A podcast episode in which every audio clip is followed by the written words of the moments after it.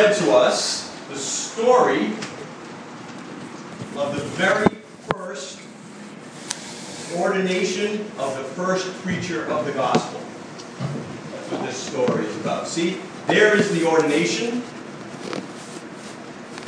Go, right? That's the ordination. Go, go.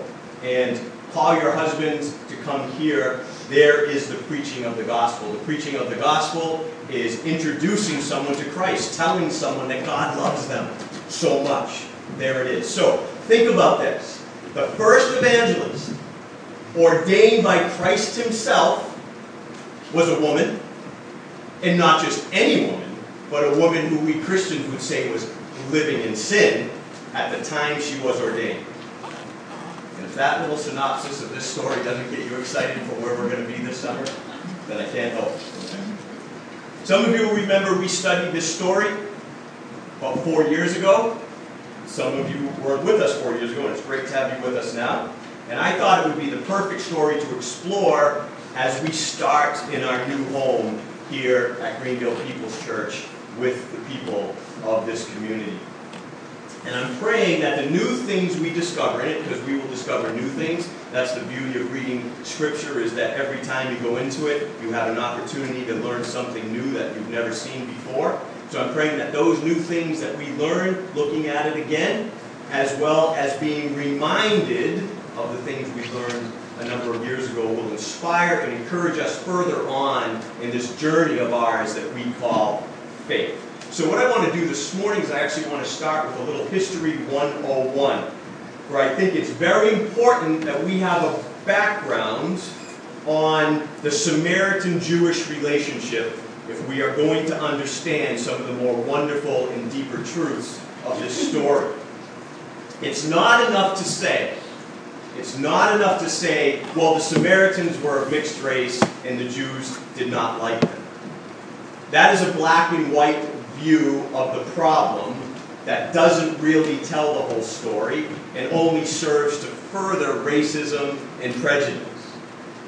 Whenever we want to put our lens on history in a little box or a black and white view, it's not going to work. History, both ancient and current, developing in front of us, is always much grayer than our little pink boxes that Pete Seeger used to call them. So let's get into the history so maybe we can start to really understand how complex this is. So Solomon died, and after Solomon died, the empire that his father David built was split into two.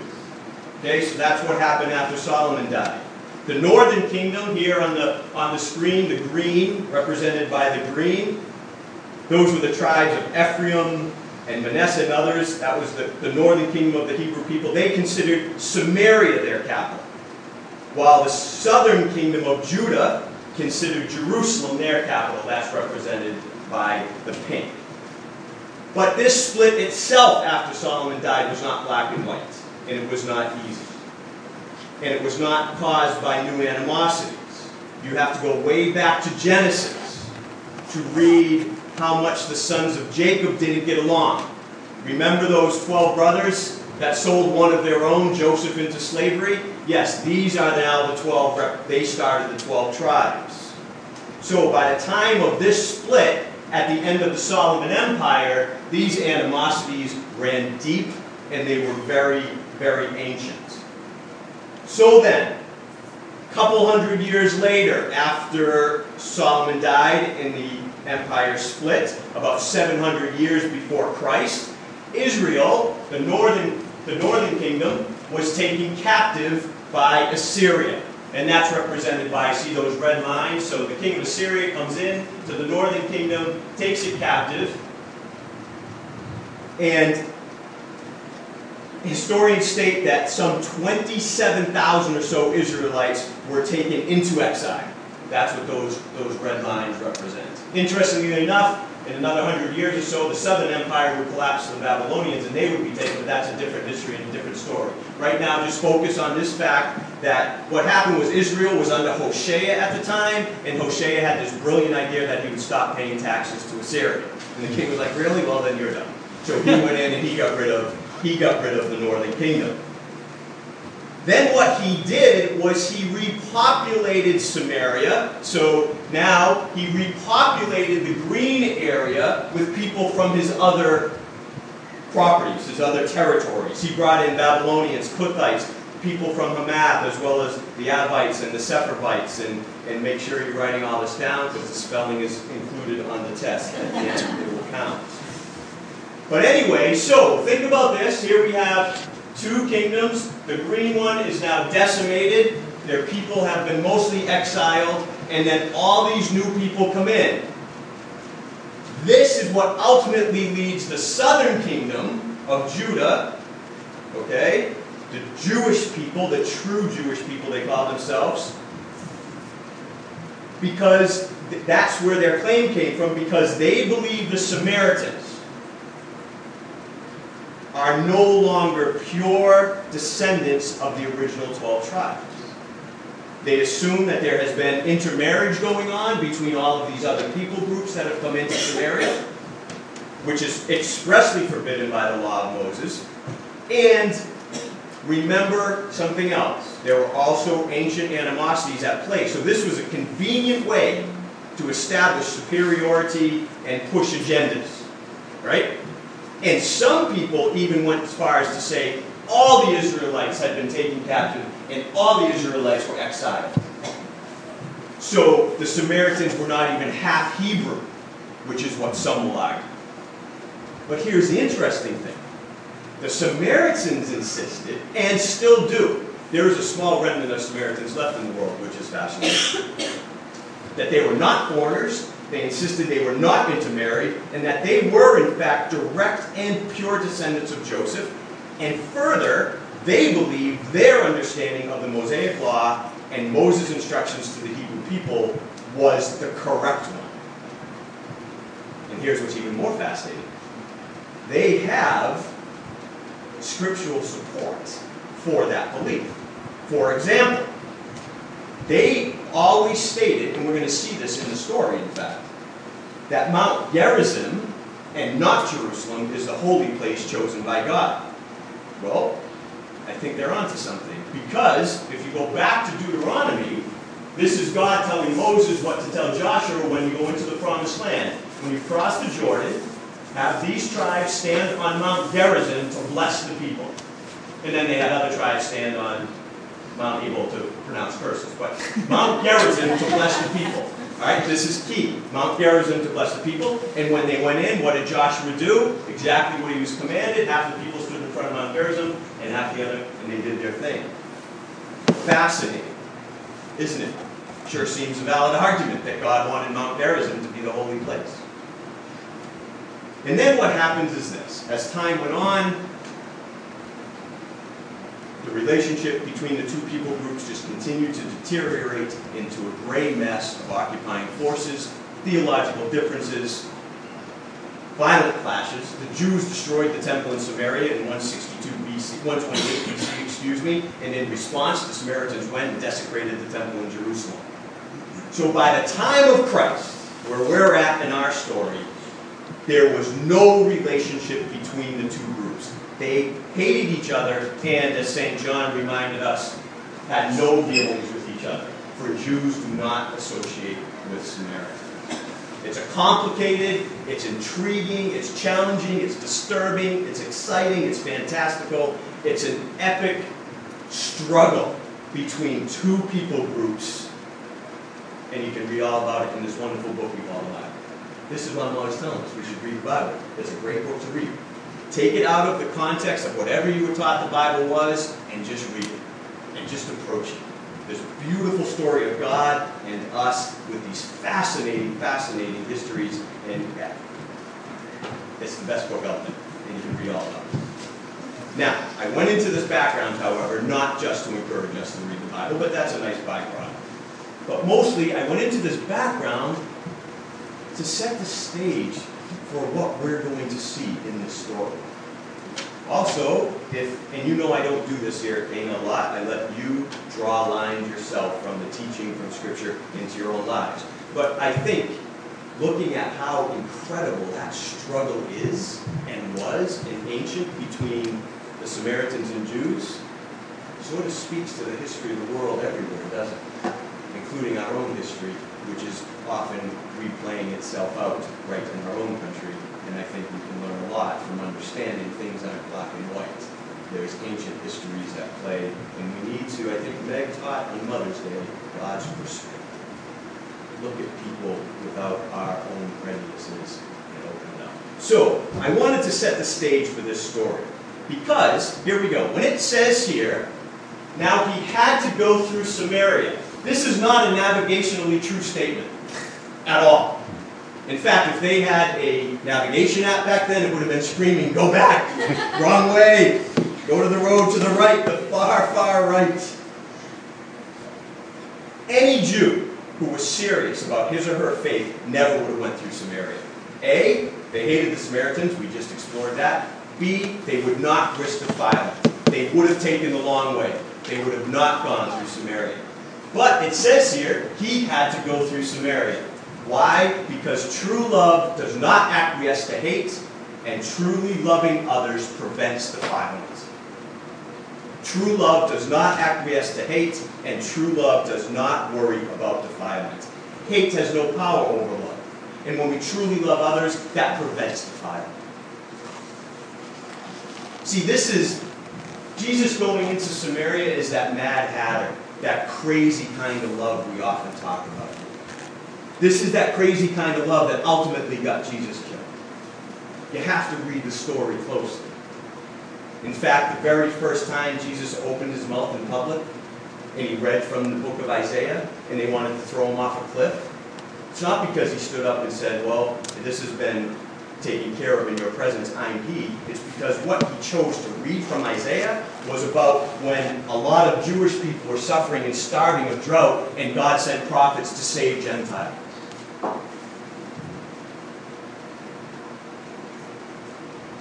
Love is crazy because it loves even our enemies. Jesus had to go through Samaria because love demanded it. Love your enemies, pray for those who persecute you. Jesus didn't just say it, he lived it. It's how he lived his life. But now the story gets really mind blowing in light of the Jewish Samaritan question when we get to verse 7. Jesus asked this Samaritan woman for a drink. Now, just a quick background is necessary to understand this. These wells didn't have buckets attached to them. You had to bring your own bucket. So obviously the disciples must have forgot to leave Jesus' bucket when they went into town. They took it with them. So here he is. He's thirsty. He's in need of a drink, but he has no way to get one. He needs this Samaritan woman. Bailey comments on this scene brilliantly. Contained in this dramatic action is a profound theology of mission. Jesus so totally humbles himself that he needs her service. Jesus does not establish his initial relationship with her by explaining how she needs him in his message. That will come later. Rather, his opening line means, I am weak and need help. Can you help me? How does this example of Christ match up with our current understanding of evangelism and mission? How would it match up with our joining in here with the folks from Green Hill People's Church? Dave's just coming in to visit us. How are you, Dave? Morning. Good morning. Bailey goes on to cite the Sri Lankan theologian David Niles. Daniel Niles, sorry. Jesus was a true servant because he was at the mercy of those whom he came to serve. This weakness of Jesus, we, his disciples, must share. To serve from a position of power is not true service. The Christian community must serve, but it must also be in the position where it needs to be served. You know, I sometimes wonder if this is not the lesson we missed from, failed to grasp in the record of the first mission trip in Mark 6. Remember when Jesus sent out the disciples, take nothing with you? Go, and you will be in need of the people you are going to. Powerful. Here, Jesus has gone in need of this Samaritan woman.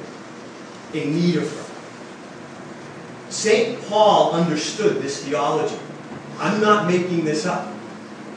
Kenneth Bailey's not making this up. St. Paul is the one who taught us that this is what theology around mission should look like in hmm. Philippians 2. In your relationships with one another, have the same mindset as Christ Jesus, and then that him to humility. Jesus gave up everything to come to us, to serve us. And honestly, is there anything that would be a better example than a babe wrapped in swaddling clothes? What is more in need than a baby? God came to us and told the need of us as a baby. So, in light of Christ's example here at Jacob's well, let's examine our own lives for a moment.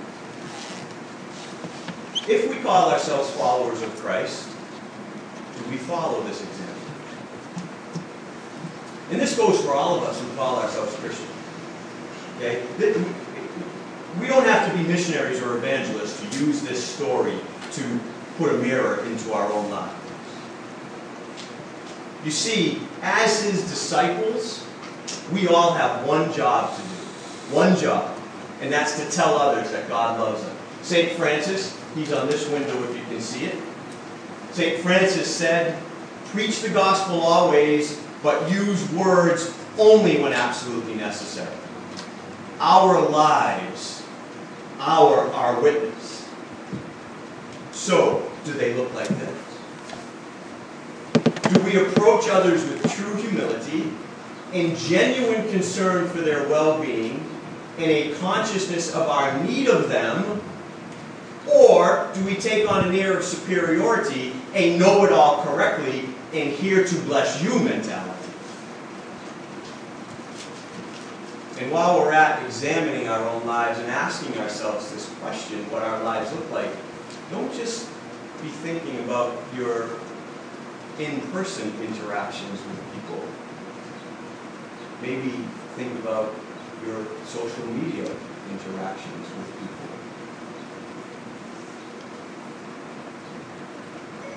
Don't forget the history we went through about this woman and this man. He is in need of someone that his entire people said was wrong.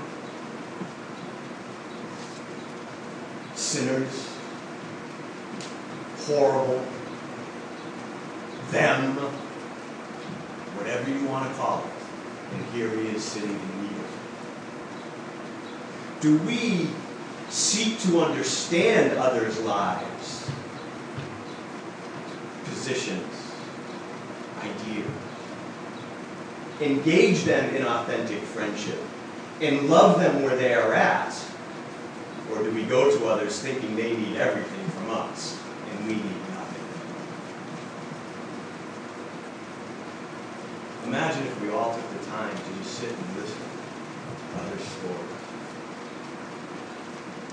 I mean, it takes a long time. Because when you first sit with enemies, you don't get their story. Get their defense mechanism, just like we give people our defense mechanism when we sit them. But imagine really listening to their stories and finding out why they think the way they do and act the way they do. Imagine. Imagine. Michael Craven recently wrote these thoughts on following Christ more authentically. It's a long quote, but I want to share it. He starts off Too often, our attitude toward the surrounding culture and those who make it up is judgmental and condemning we thoughtlessly criticize anything that isn't distinctly Christian. Now, I want to pause here a moment and I want to open up this quote. I want to make it more generous for us, okay? Because otherwise we can fall right into the thing I'm trying to get us not to fall into. Maybe you're not the kind of Christian that does actually criticize the, the, the, the world. So let's read this more generously. Let's read it as too often our attitude toward the surrounding culture, meaning whoever's different than us. And that happens a lot right in churches, doesn't it? Church to church. So just let's read it as broad as we can and ask ourselves, are we doing it? When met with opposing ideas, we draw cultural battle lines, and those on the other side are considered the enemy. We vilify and ridicule the representatives of godless culture. Again, let's read it broadly of anyone who thinks different than us. And rather than engage with and love them, we take offense and withdraw into our Christian, our, our particular enclave. Practically speaking, many Christians live as if they really don't like the world or anyone. Read through social media. Read through your own comments. We're often doing precisely the opposite of what Jesus did. He did not come to condemn the world. He came to save it. And in one of his first big actions, he sat at a well at noonday in need of the enemy. This is the Bible we read and the God we follow.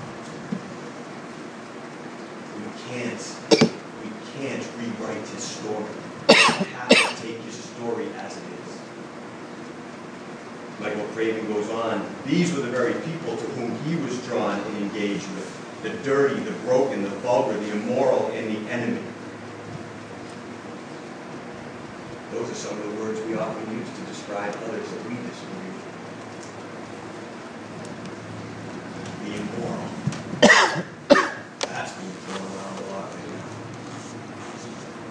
Jesus didn't condemn these, he engaged them, ate and drank with them, defended them against their accusers.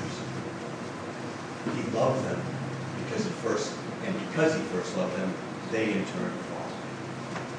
Do we follow this Christ? Or do we follow a Christ made in our own image? I'm guilty. I like to follow a Christ made in image. I don't have to love my enemies that way. And I can disparage them. And I can beat down their arguments and their theologies and their positions and feel good about myself. As I study this story, I know I need to start following the Christ of the Bible, not the one I made up in my head. Daniel Niles wrote, The glory of the lion is the glory of the lamb. The only way to build love between two people or two groups of people is to be so related to each other as to stand in need of each other. So, and this is what I love about St. John. St. John tells us that when Jesus came, and he uses the term, it was about noon, in the heat of the midday sun to this hill outside of Sychar, he said to this woman, I need a drink. His humble need led to her salvation and the salvation of many. Later, St. John will tell us, Jesus came in the heat of another midday to a hill outside of Jerusalem, and he said, from that humble need, the whole world is saved. Thanks be to God.